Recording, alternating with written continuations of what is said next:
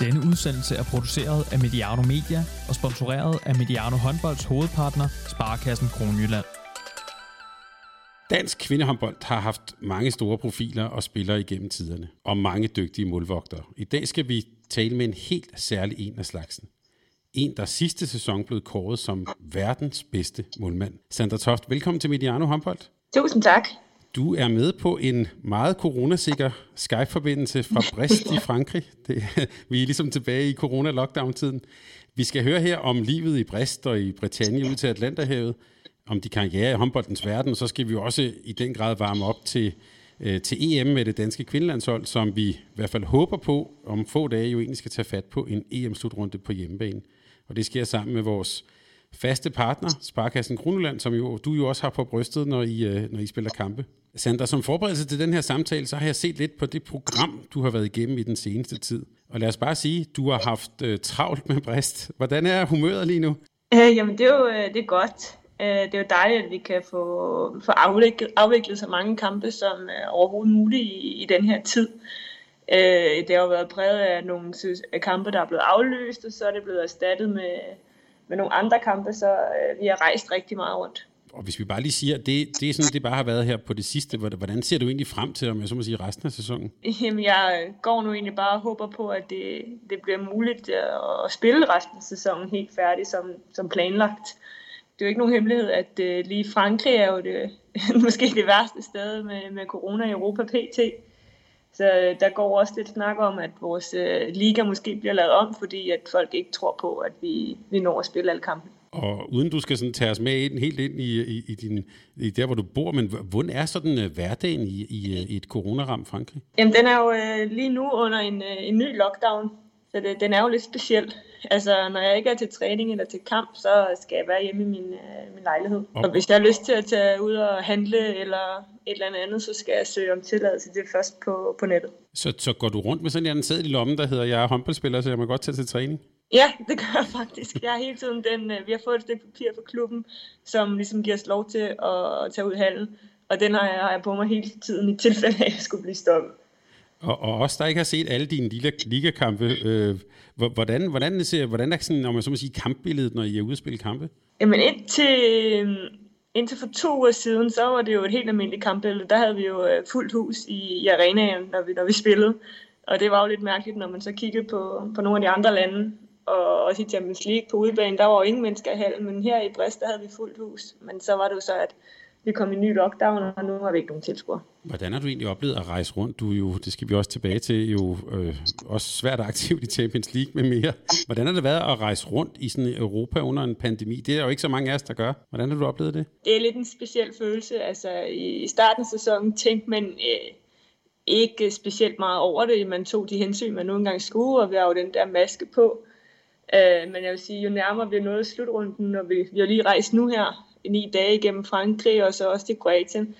Der begyndte man at blive nervøs for at skulle få corona, da i forhold til slutrunden ville det være et ret dårligt tidspunkt at blive smittet på. Har der været nogle tilfælde af det i fransk håndbold i ligaklubberne? Ja, mange. Det er derfor, der har været så mange kampe afløst, at der er rigtig mange holdene 7-13, som har været ramt af corona. Og hvad med omkring dig og Brest? Lige vores hold har ikke været ramt endnu.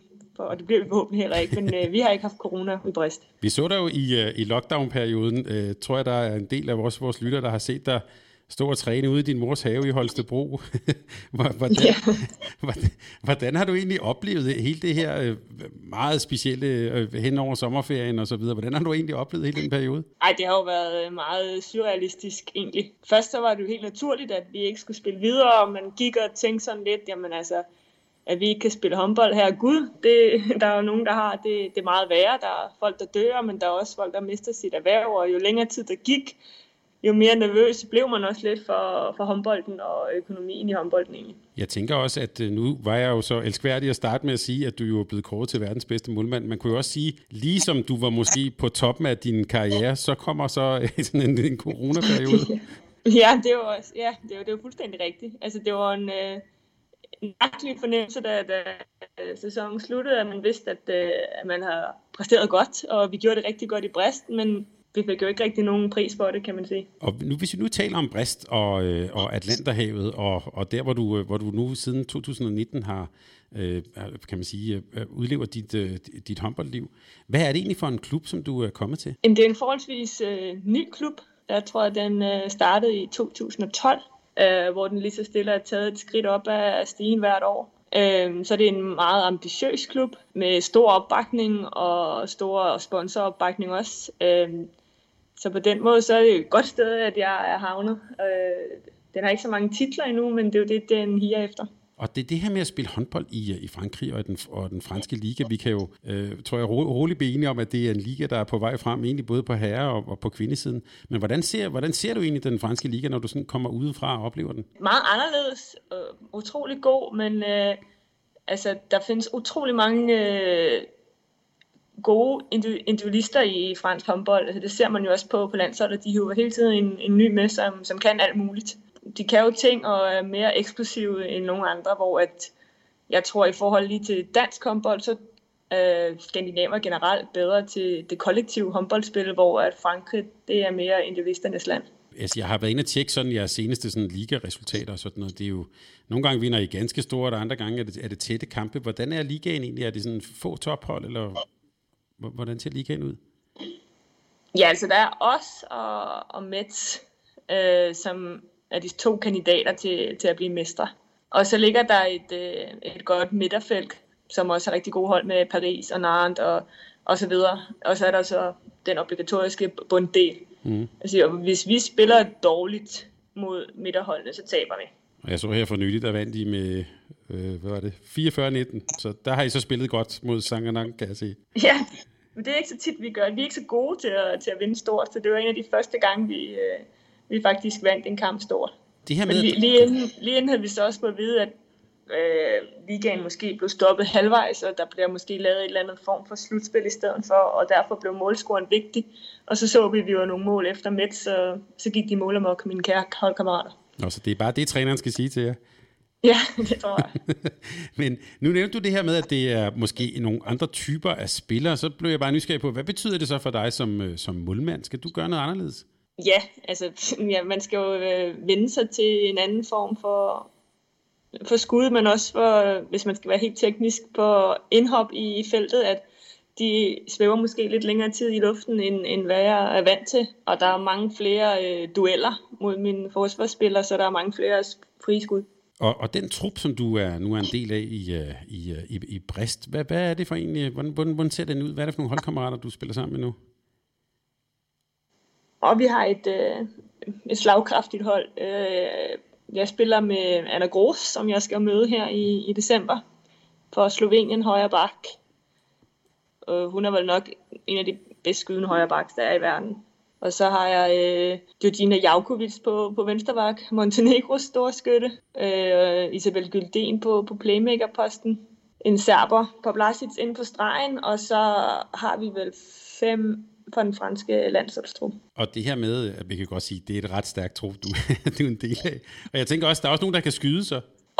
Ja. Der er godt skydetæt lidt i den i gang imellem. Vi har nogle meget sjove træninger på det punkt. Jeg tror senere, Sandra, så vil jeg selvfølgelig spørge dig til det her med EM, men det jo, ligger jo lige for at spørge. Det, at du træner sammen med nogle af dem, du skal møde til EM, hvem er det en fordel for? Det er jo et spørgsmål, du kommer til at få, uanset hvad, når du kommer frem til slutrunden, så jeg lige skal spørge dig om det nu. Hvem er det en fordel for? Men alle siger jo, det er en fordel for målmanden. Så det må det jo være. Det satser jeg på, det er. Ja, men er det også rigtigt? Hvis du spørger markspillerne, så ja, og jeg svarer jo altid modsat og siger, at I kender jo også mig. Men jeg tror, at når pulsen er høj, og de begynder at blive lidt trætte, så tror jeg, det er en fordel for målmanden, ja. Men nu nævner du selvfølgelig i din trup forskellige nationaliteter og også store stjerner fra forskellige lande her. Hvordan er det at være en del af sådan en, hvad kan man sige, sådan en international trup? Jamen det er udfordrende, og det er sjovt, men det er også hårdt. Det er sådan lidt en kombination af alle ting, men mest af alt så er det lærerigt, tror jeg. For at være flabet, så har du den lidt franske arrogance jo, som de jo er kendt for. Og så har du lidt hissighed fra Balkan af, og så er der lige mig og Gyldén, der er dem fra Skandinavien af, så det er jo et godt mix af det hele. Og en gang imellem så rammer kulturerne jo sammen, og så så er der nogle gnister her og der.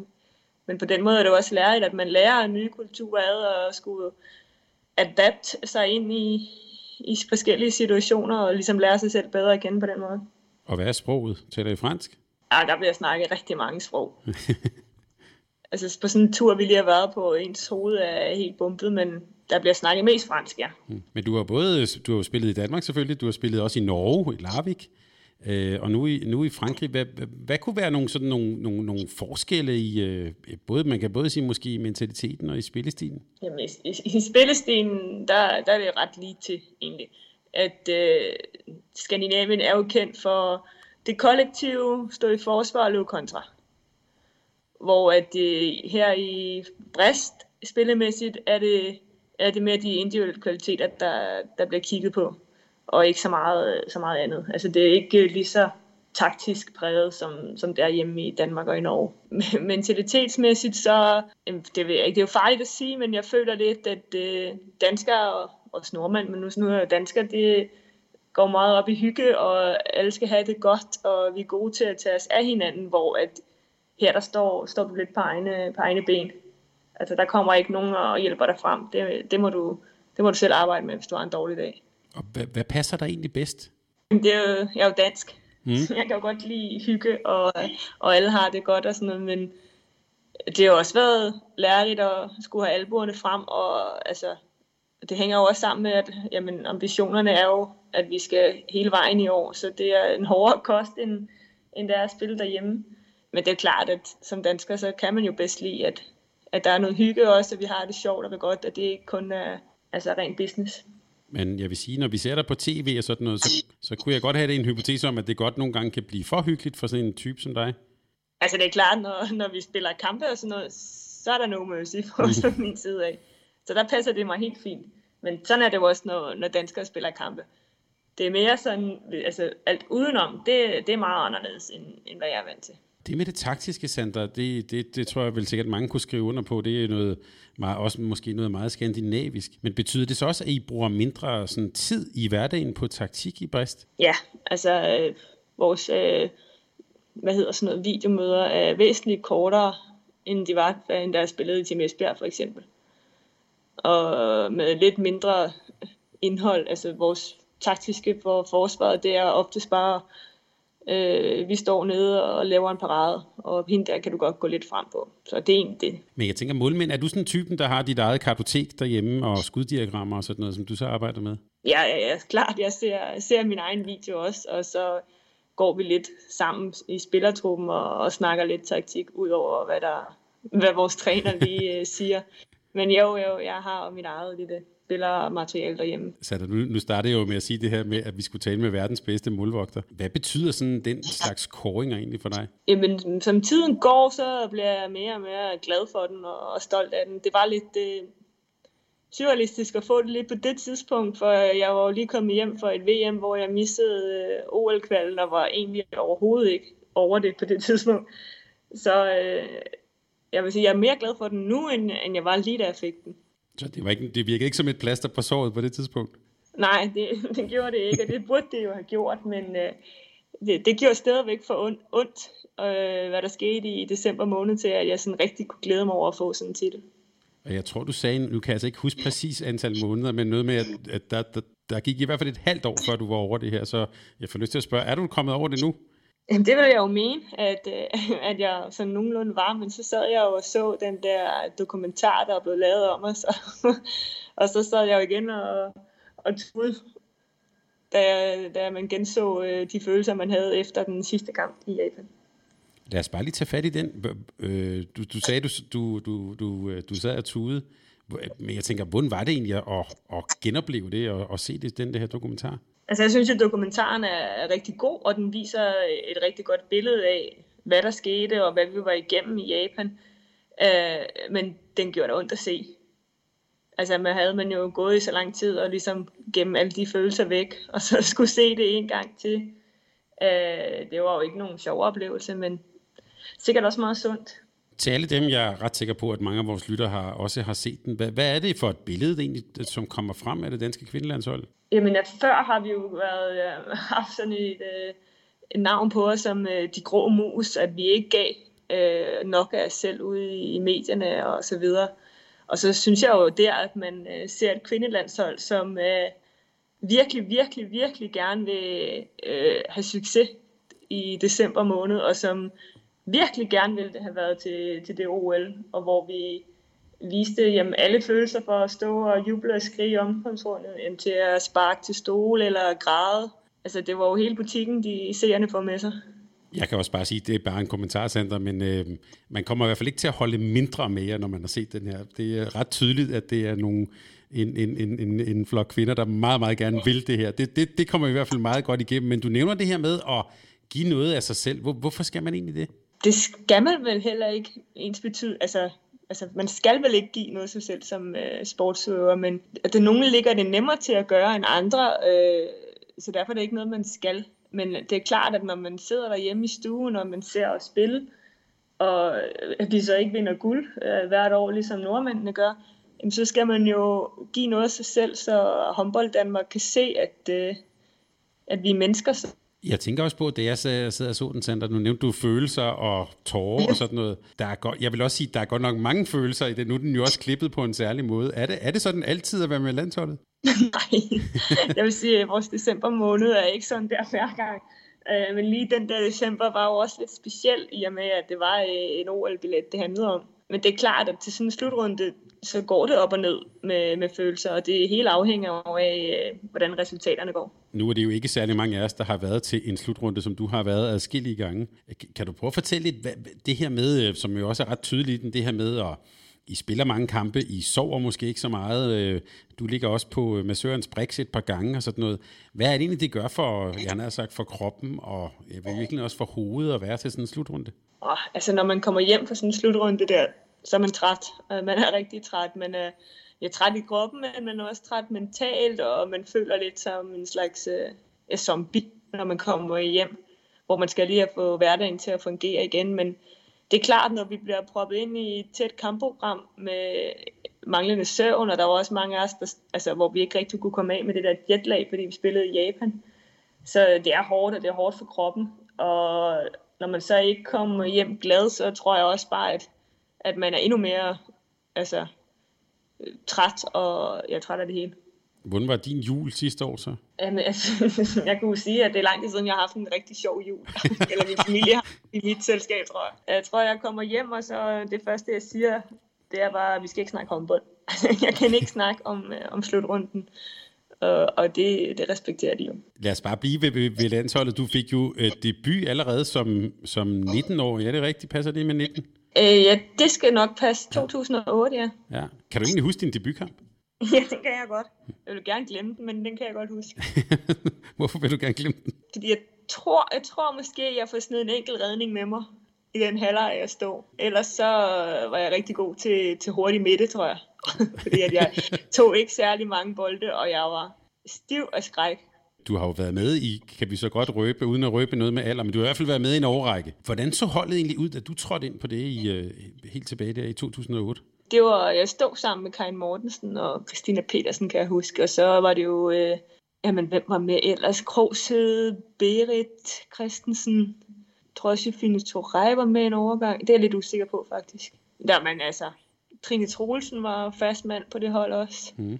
Så havde jeg også mange jævnaldrende. Vi var ret mange, der røg nærmest direkte fra U op på A på vores ungdomslandshold. Men jeg tænker også, det er en periode, hvor du nævner for eksempel Karin Mortensen, som jo man kan næsten sige, den sidste generation, der også vandt guldmedaljer der. Hvordan var det at komme ind på sådan et hold?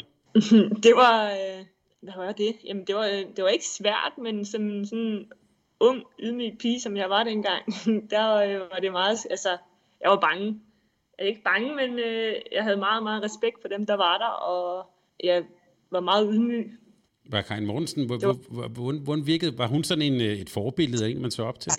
Ja, selvfølgelig var hun det. Og så samtidig så var hun også lidt skrækkende. Jeg var bange for at sige noget eller gøre noget forkert. Og hvis hun havde spurgt mig, om jeg ville følge hendes drikkedunk, så havde jeg også sagt ja til det.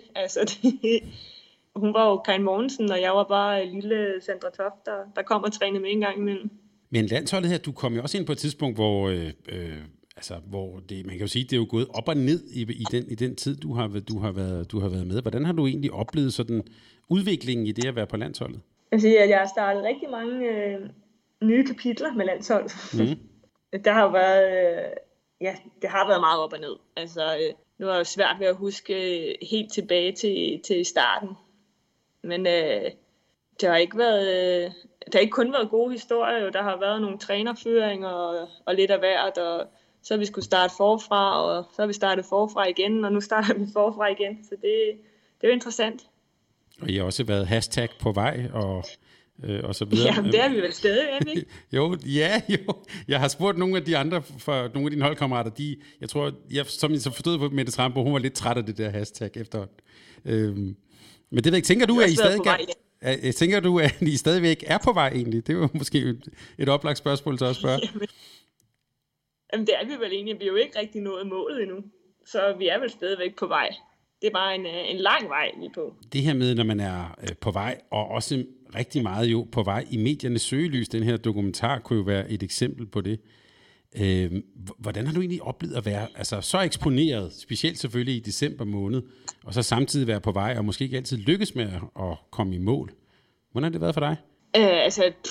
I december måned lægger man jo ikke rigtig mærke til, hvor meget man bliver eksponeret ude i medierne. Fordi at man læser dem ikke, og man kigger ikke på medier, men det er jo klart, at man har en fornemmelse af det. Og man har jo helt klart en fornemmelse af det, når man er færdig med slutrunden, og man skal ud og købe julegaver rundt omkring i de danske butikker. Så kan man jo godt mærke, at man har været meget på. Man møder jo mange kommentarer og historier, og mange skulderklap, og man siger, tak, ja, det gik heller ikke igen i år, men næste år måske. Men oplever du det som et pres? Altså, er det noget godt eller skidt for dig? Nej, jeg synes, det er godt. Jeg har altid oplevet pres som noget godt. Der skal være pres på, når du spiller på det danske landshold.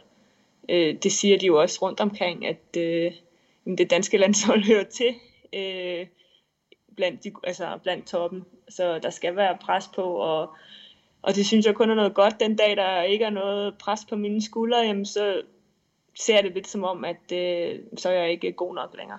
Men de forventninger, der altid er til det kvindelige landshold, er de også altid realistiske? Det er der nok nogen, der vil sige de ikke var.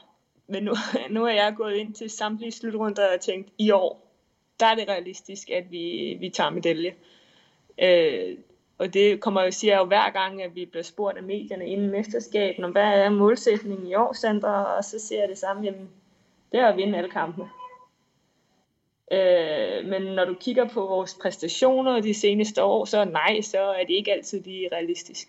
Det at træde ind på det kvindelige landshold, der er jo også en helt forbandet masse historik forbundet med det. Jeg kunne jo ikke lade være at tænke på, da jeg så den her dokumentar, så starter de selvfølgelig med et eller andet billede fra Atlanta i 96.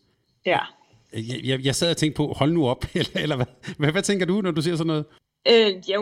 Nu smiler jeg jo bare lidt skævt af det, for det kan jo ikke tælles på to hænder, hvor mange gange man er blevet spurgt til den tid, og hvor mange gange man er blevet sammenlignet med det landshold, der spillede dengang. Og nu spiller jeg jo efterhånden på landsholdet med mange spillere og piger, som ikke kan huske det landshold der, fordi der var de simpelthen for unge, og nogle af dem var sikkert ikke engang født endnu. Men det er jo ikke altid lige sjovt at blive ved med at køre rundt i den samme historie og blive sammenlignet med de jernhårde ladies. Skal vi bare grine af det, eller er det rent faktisk, jeg havde sagt, alvorligt? Er det hæmmende, tyngende, og hele tiden skulle leve op til det, og hele tiden blive konfronteret med det? Nej, jeg synes ikke, det er hæmmende eller noget som helst. Det er bare, jeg smiler lidt skævt af det og siger, ja, de vandt engang, og det har vi ikke gjort i lang tid nu, og sådan er det. For mig, så giver det bare mere en stolthed af at spille på det danske landshold, som har den historik, den vi nu engang har. Og det er klart, at de var mega gode dengang, og jeg vil give min højre arm for at opnå de samme resultater som dem jo. Du kan jo spørge nogle af de unge, hvorfor I begyndte at spille med en stjerne på brystet, så kommer det helt automatisk. Jamen, jeg er sikker på, at der var nogle af de unge, der ikke vidste, at Danmark havde vundet VM dengang. Og så kan du også sige, jeg vil så bare sige til dig, Sandra, at bare roligt, hvis man havde været herrelandsholdsspiller i næsten 40 år, der kørte det samme klip fra 1967 altid, når der var en herreslutrunde. Så det tog dem 40 år at komme af med det. Jeg tror ikke, det kommer til at tage så lang tid for jer. Men nu nævnte du det her med forventninger og sådan noget. Så hvis jeg lige sådan skal være rigtig irriterende, så vil jeg spørge, hvad har egentlig så i din tid på landsholdet, hvad har været den største skuffelse? Jamen det er nok de to gange, vi misser. Den ene gang tabte vi kvalen, og nu misser vi så også OL-kvalen, men altså, de missede OL, tror jeg. Altså det synes jeg har været de største skuffelser. Men det er også mere fordi, det er, jeg synes, det var en drøm at komme til OL, og vi så misser det 2 gange i streg. Den går jo ondt. Det her med, hvis vi nu tænker lige på Japan her. Jeg tænker også, der var vel det djævelske ved det, at det var jo, vi taler jo altså virkelig marginaler. Hvordan kan man, jeg har sagt, bearbejde det som håndboldspiller? Det er jo en del af sporten, det her med marginaler, ikke? Et skud på overlæggeren, en lille redning her, eller sådan noget. Hvordan kommer man videre efter det? Ja, de forbandede marginaler. Det er jo tit, når man har spillet en kamp, så kan man sige, at vi manglede de sidste marginaler i dag, og bla bla bla bla. Men i Japan, der manglede vi virkelig de sidste marginaler for, var det 2 mål ekstra i 2 af kampene, så havde vi jo spillet en semifinal i stedet for at blive nummer 9. Og et mål mere mod Serbien, så jeg skulle spille OL-kval her i marts måned. Og den går jo ekstra ondt, når det er, altså jeg kunne nemt finde en ekstra redning mod Serbien, og jeg er sikker på, at mine holdkammerater også nemt kunne have fundet den scoring.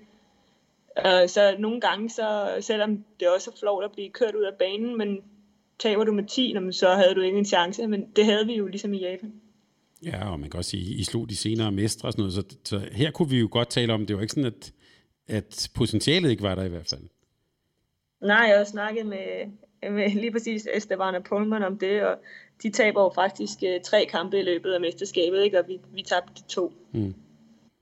Hun siger bare, at de valgte at tabe det rigtige, og så stod de som verdensmester. Tak skal du have. Ja.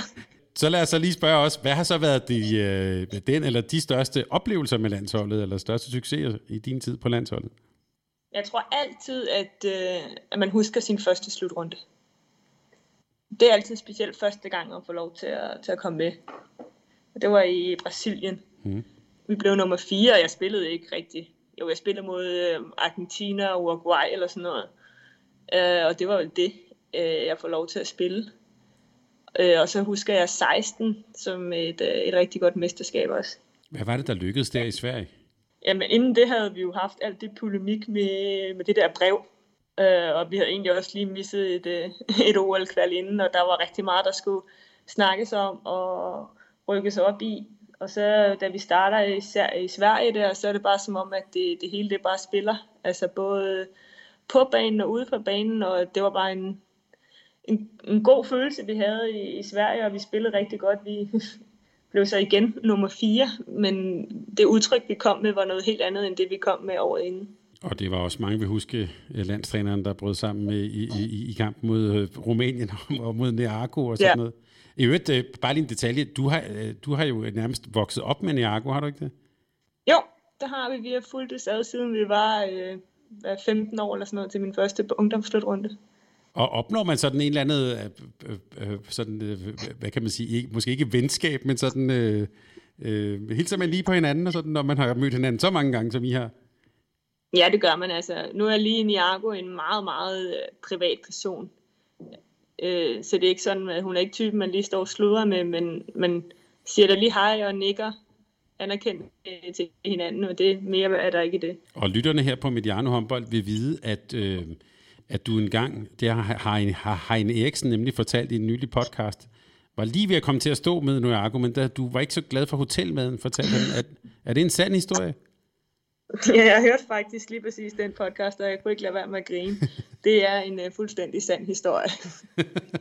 Godt, og han mente også, at han havde lov til at høre. Men måske skal du lige sige, hvordan var den Sandra Toft, der var afsted der til den slutrunde på det tidspunkt? Hvad var det for en pige? Ja, det var jo jeg tror, jeg havde været til én samling inden med ungdomslandsholdet, og så blev jeg udtaget til det første EM, da jeg som ungdomslandsholdsspiller, som 3. målmand. Og jeg vidste godt, at jeg ikke skulle spille særlig meget, så jeg gik jo bare og havde det lidt sjovt, og det var ikke så sjovt, for jeg filmede jo alle kampene. Det nævner han også. Ja, det er han så sød at nævne også, ja. Ja, det gjorde han nemlig, og jeg var meget kræsen, da jeg var yngre. Og jeg kunne i hvert fald ikke lide den mad, vi fik på det hotel der. Så jeg tabte mig, og det var Heine Eriksen ikke glad for. Så jo, det kostede mig, var det en semifinale eller sådan noget, det kan jeg ikke engang huske, mod Rumænien. De fleste målmænd har jo en eller anden historie. Hvad er en af dine historier? Hvordan kom du til at stå for mål? Men jeg ville jo helst have været playmaker. I mine unge dage, der havde jeg lige et år eller to ude som playmaker. Samtidig spillede jeg fodbold, hvor jeg var fodboldmålmand. Og jeg spillede sammen med min barndomsveninde Natasha Ohlendorf, der også spillede ligahåndbold siden. Og hun mente, at hende, vi havde inde i målet, var for dårlig. Og jeg havde min mor og hendes og Natashas far som træner, så jeg fik ikke rigtig noget valg i sidste ende, så jeg blev smidt ind på kassen. Og hvordan var den oplevelse? Var det sådan en, at du med det samme kunne mærke, at det var rigtigt, eller hvordan var din oplevelse der? Jo, jeg kunne godt mærke, at jeg kunne finde ud af at stå på mål. Og jeg var jo ikke bange for bolden, ligesom alle mine andre holdkammerater var. Men jeg syntes, det var noget sjovere at score målene, men det fik jeg ikke lov til. Hvornår opdagede du så egentlig, at du var god til at stå på mål, at du var en dygtig håndboldspiller? Jeg tror, jeg var 14 år, der skifter jeg ind til Vium Sovnfri. Og lige så stille der begyndte jeg at forstå, at jeg måske godt kunne et eller andet med håndbolden. For det var også deromkring, jeg kom ind omkring ungdomslandsholdet.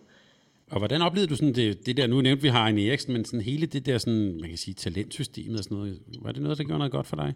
Ja, nu har jeg været med til det hele. Hvad hed det dengang? Det hed unionstræning, og så hed det talenttræning, og så hed det ungdomslandshold. Og jeg tror ikke rigtigt, jeg passede ind i den boks, de nu engang, som jeg mener at være i ungdomsrækkerne. Altså, vi blev jo testet helt vildt i fysisk, og det har jeg aldrig været nogen ørn til.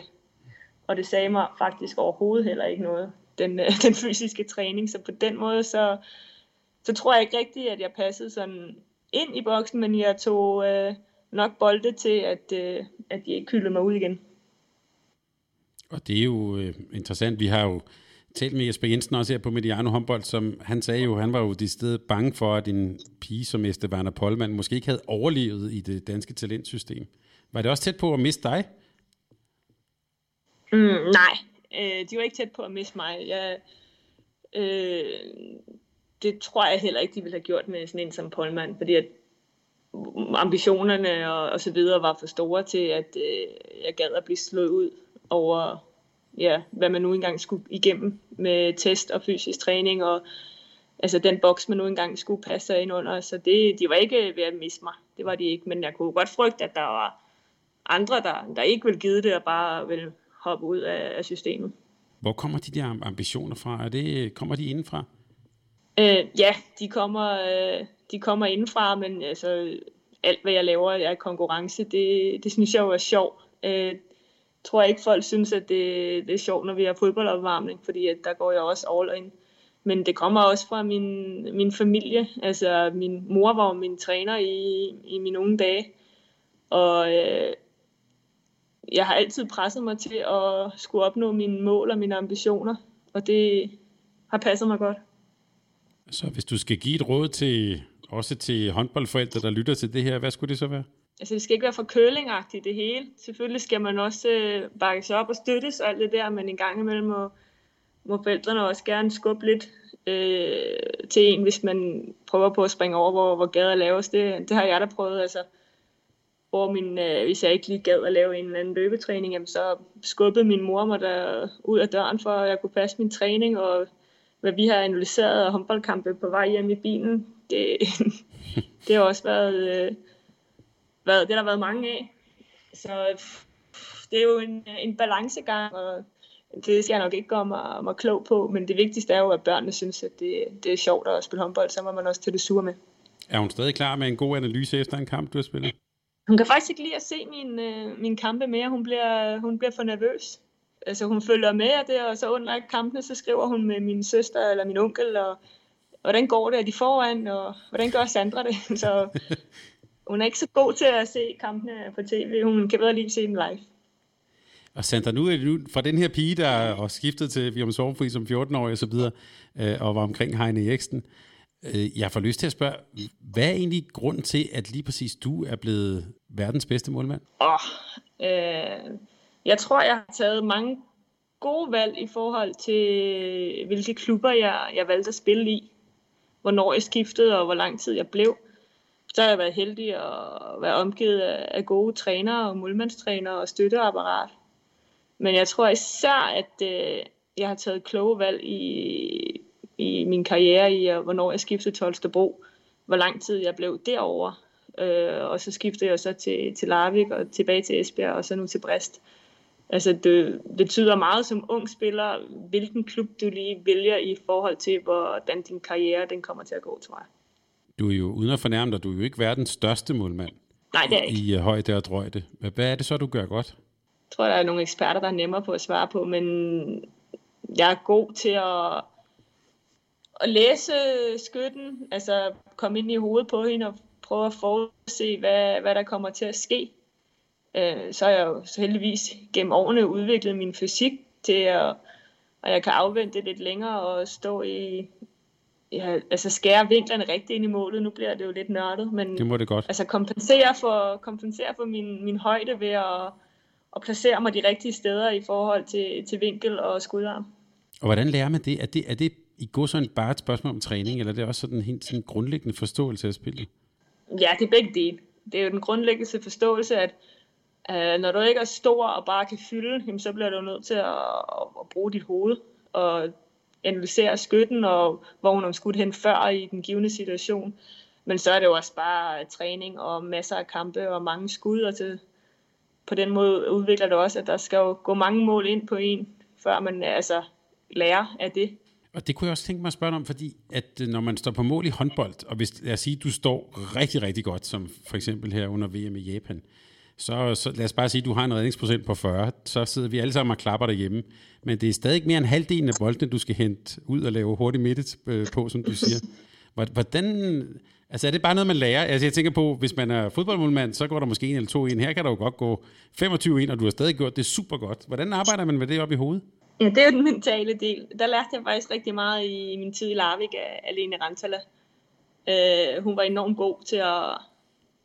Ja, man sige, lære mig og ikke tænke for mange over de bolde, der er gået ind, men tænke over, hvad jeg så kan gøre ved det næste angreb, der kommer imod mig. Og ikke blive for påvirket af at lave en fejl i ny og næ, for det er næsten umuligt for en målmand, at der ikke går en bold eller 2 ind i løbet af en kamp, som man måske godt kunne have taget. Er du mentalt stærk? Jeg vil sige, at jeg er i hvert fald mentalt stærkere nu, end jeg var i mine yngre år. Så ja, efterhånden, så vil jeg sige ja.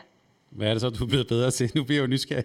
Nej, men det er jo, man er jo sin egen største kritiker.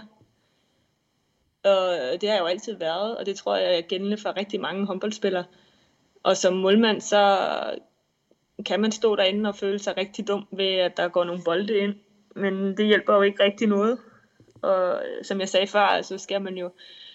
gøre noget ved det, som man kan gøre noget ved, og det er jo det næste skud, der kommer. Så jeg tror, jeg er blevet bedre til at acceptere, at jeg ikke står fejlfri i kampe, og at man måske ikke altid lige står sin bedste kamp, men det gælder om at være god, når det gælder. Altså man kan godt stå en halsløg kamp, men kan man så lukke målet ned de sidste 10 minutter, der gør holdet vinder, jamen, så det er jo også skudtaget. Skal man være perfektionist for at blive en dygtig målvogter? Nej, men man skal være lidt skør, tror jeg. Ja. For at stå derinde. Men nej, jeg tror ikke, du behøver at være perfektionist. Du skal bare være... Ja, leve med, at der kan gå 25 bolde ind, og du stadigvæk har stået en god kamp. Det er jo den gamle kliché, at målmænd, det er alle tosserne, vi har stillet derind. Er der noget sandt i det? Ja, det er der jo nok. Altså, det kan jo godt gøre ondt, og der er jo mange, der aldrig nogensinde vil turde stille sig derind. Og jeg kan jo godt følge den tanke om, at alle siger, at det er kun de stykke skøre, der går ind i målet. Jeg synes, når man ser dig på tv og sådan noget, vi kan vist roligt sige, at du kommer med et meget bestemt udtryk. Og jeg gætter også på, at når forsvaret har gjort noget forkert, så får de det også at vide af dig. Han har sagt, hvor kommer det fra? Er det bevidst, eller er det bare, sådan er du bare? Jamen, sådan er jeg bare. Jeg ved ikke rigtig, hvor det kommer fra, men Men sådan er jeg bare. Jeg sætter høje krav til mig selv, og jeg sætter også høje krav til dem, der er mig. Og jeg forstår også godt udmærket, at folk lige kan lave fejl. Det gør jeg jo også selv. Men det er jo en balancegang. Ja, jeg skælder mine forspørg ud, hvis de ikke gør, som vi har aftalt. Men samtidig så roser jeg dem også, når de gør det godt. Eller hvis de gør det godt, og det er mig, der fejler, så fortæller jeg dem også det. Og det er jo det, der er hele balancen i det. Det er jo også det, jeg får at vide, at så længe det ikke kun er råb og skrig, så kan de jo godt leve med det. Men er det noget, altså jeg tænker også, er det noget, I taler om for eksempel på landsholdet, at det må du godt, eller det skal du skrue lidt op eller ned for? Ja, altså for det første, så er det jo bare noget, vi laver meget sjov med. Og de siger jo også selv, at de ved, at jeg er god, når jeg står derinde og råber af dem. Og lige så snart jeg ikke gør det, så står jeg ikke specielt godt. Jeg tror, det er en del af min målmandsstil, at jeg skal være sådan lidt op og køre, for at jeg også har boldene. Og måske også, at min størrelse er, at jeg ikke er så stor, så jeg skal være aggressiv i min stil. Og derinde i Japan, tror jeg faktisk også, vi snakkede om det. Hvor de faktisk, mange af dem sagde, at jamen, jeg vil gerne have, at du gør det, Sandra, fordi det holder os op på tæerne. Hvordan lader du egentlig op til sådan en landskamp? Altså skal du, jeg tænker også op i hovedet, skal du lige sådan finde krigeren frem, eller kommer det automatisk? Den kommer automatisk. Der behøver jeg ikke gøre noget. Det kommer helt automatisk. Lige så snart, at vi begynder opvarmningen, så kommer den kriger lige stille op i mig. Og så det er ikke noget, jeg skal vinge frem. Og også til fodbold til opvarmning. Der er ikke nogen forskel måske? Nej, der er faktisk ikke skræmmende meget lidt forskel. Står du egentlig på mål, når I spiller fodbold? Det er lidt svingende. Nogle gange jeg står sjældent på mål, men jeg er tit med nede i defensiven. Jeg kan ikke helt lide at overlade målet til andre. Nå, her til sidst, Sandra, så vil jeg lige spørge lidt til det her forestående EM, som vi jo håber bliver til noget. I har fået en ny træner, en du ovenikøbet jo kender fra Esbjerg, Jesper Jensen. Hvad har du at sige af pæne og mindre pæne ting om ham? Jeg kan sige mange ting om Jesper. Nej, han er jo en ufattelig god træner. Og jeg synes, det er fuldt fortjent, at han har fået det job, for hans resultater taler jo for sig selv. Det, han har præsteret med Team Esbjerg, både mens jeg var der, men også efter. Han er meget taktisk god i begge ender af banen. Og så... Men han er også en god menneskekender, altså han er god til at få forskellige typer mennesker til at arbejde godt sammen, og det er også vigtigt i en håndboldverden. Og jeg tror især også, det er vigtigt på et landshold, når vi nu ikke ses lige så meget, som man gør på et klubhold. Men nu bliver det også lidt rosenrødt det hele, ikke? Men der er ikke så meget dårligt at sige om Jesper andet, end at han nogle gange så... Når man diskuterer med ham, så er det lidt som at diskutere med en teenage-tøs, men det ved han også godt, jeg synes. Vi har haft vores kampe, og det er tit, når han dømmer til træning, der får han mig op i et rødfelt. Det kan jo være, han gør det med vilje. Det tror jeg faktisk, han gør. Det sagde han en gang, at han gjorde. Bare for at få lidt intensitet i træningen. Det er åbenbart et gammelt trænertrik, kan jeg høre. Det tror jeg. Men nu har du jo oplevet, du har været med i nogle år og oplevet forskellige trænere. I har jo ikke været sammen så meget, kan man så sige, efter Jesper Jensen kom. Men hvad oplever du som nogle forandringer? Hvad er anderledes? Jamen, nu har jeg kun været med til en samling der i Golden League i oktober måned. Og der er jo klart, der synes jeg, der var meget, der var anderledes. Det tror jeg er helt logisk med en ny træner. Altså han, for det første så prøver han jo på at føre noget af det forsvar, der han har i Team Esbjerg med på landsholdet. Og så er der også noget taktisk i angrebsspillet. Det går jeg ikke så meget op i, men generelt er det jo bare, vi der jo kun en uge, så det er jo for tidligt at sige, var meget anderledes, der lige engang var. Og det her Golden League, altså så ligger I ud mod Norge, og jeg kan da bare sige, da jeg så, hvem Norge stillede op med, så tænkte jeg, oh shit, har de også hende med? Hvordan var egentlig den start sammen med Jesper Jensen, og den første halvleg havde han snakket mod Norge? Jamen, jeg havde lige dagen før snakket om en anden kamp, jeg spillede et andet Golden League mod Norge, hvor at, jeg fortæller om Camilla Herrem og alle de nordmænd, der kom løbende på det ene kontraangreb efter det andet. Og så dagen efter tænkte jeg bare, nu sker det simpelthen igen. Men det var en hård start, men jeg tror også, når det har vi sagt alle gange, når vi spiller de her Golden League-kampe. Når vi spiller mod Norge, og vi skal prøve ting af, som for eksempel nye angrebssystemer eller et nyt 5-1-forsvar, og det så ikke lige fungerer, sidder lige i skabet, men så er Norge jo bare et landshold, der straffer det. Og så får man det billede, som vi nu engang fik på den kamp der. Hvad tænkte du så efter jeres kamp mod Frankrig? Det var jo en lidt anden historie. Ja, og der tænkte jeg jo, at det var lidt mere i min verden det reelle billede af vores spil lige nu. Og der var jeg jo meget positiv efter. Men det er så også en helt anden spillestil, Frankrig har.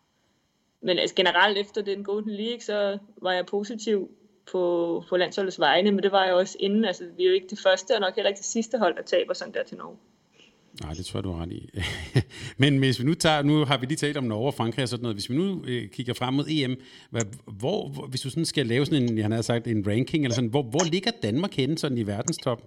Hvis man ser bort fra, hvad der kan ske under mesterskabet med corona og så videre, hvor ligger vi henne? Jamen lige i vores side, så er der jo Rusland og Frankrig, som jeg synes er over os spillemæssigt. Men også et hold, som vi kan sagtens slå en af dem på en rigtig god dag. Så det er klart, at Rusland og Frankrig og Norge, synes jeg, er over alle andre. Men på en god dag, så kan de også blive henne i et nederlag, der kan være afgørende for dem i løbet af et mesterskab. Og hele coronasituationen er jo, den sætter jo på alle måder sit præg på det her. Tror du også, at det på den måde bliver en anderledes slutrunde, end det normalt ville have været? Ja, for det er jo den første slutrunde, vi sådan skal spille for en tom hal. Og vi havde jo alle sammen håbet på at skulle spille for et fyldt boksen. Og det havde været en kæmpe oplevelse jo. Så på den måde bliver det jo en anderledes slutrunde allerede der. Og så at vi skal leve i den boble, vi nu engang skal være i. Bare sammen. Og spillere og ledere på vores gang på et hotel, og det bliver jo også specielt. Er det noget, I har talt om, det der boble noget? Ja, kun en lille smule, for der til Golden League, og det er jo ikke helt sikkert endnu, hvordan det kom til at foregå. Men jo, vi har da snakket om det, og selvfølgelig bliver det anderledes og mærkeligt, men jeg tror heller ikke, at det skulle blive noget større problem, end som så.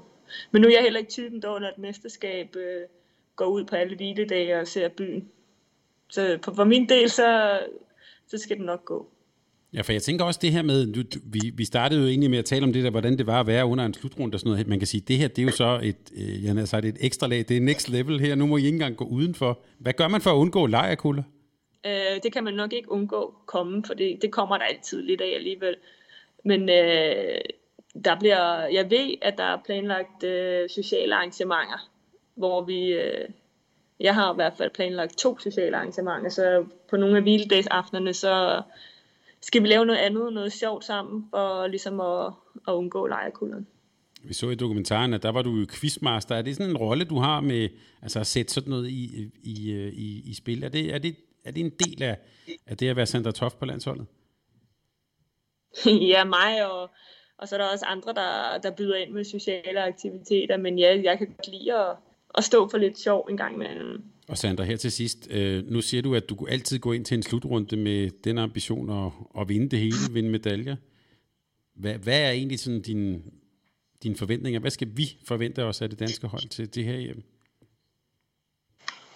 Først håber jeg jo bare på, at vi får lov til at spille det. Det er jo lidt specielt optakt til det her mesterskab. Man har jo gået lidt med et spørgsmålstegn, om vi overhovedet får lov til at spille det hjem.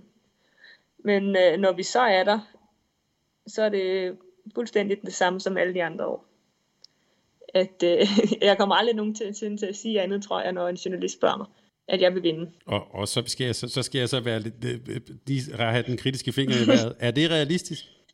Ja, det kommer de nok også til at spørge mig om, journalisterne. Ja. Og så vil jeg nok svare, at det må de afgøre. Men at for min del, så... synes jeg altid, at man skal gå ind som spiller med de ambitioner. Man skal sætte overliggeren højt.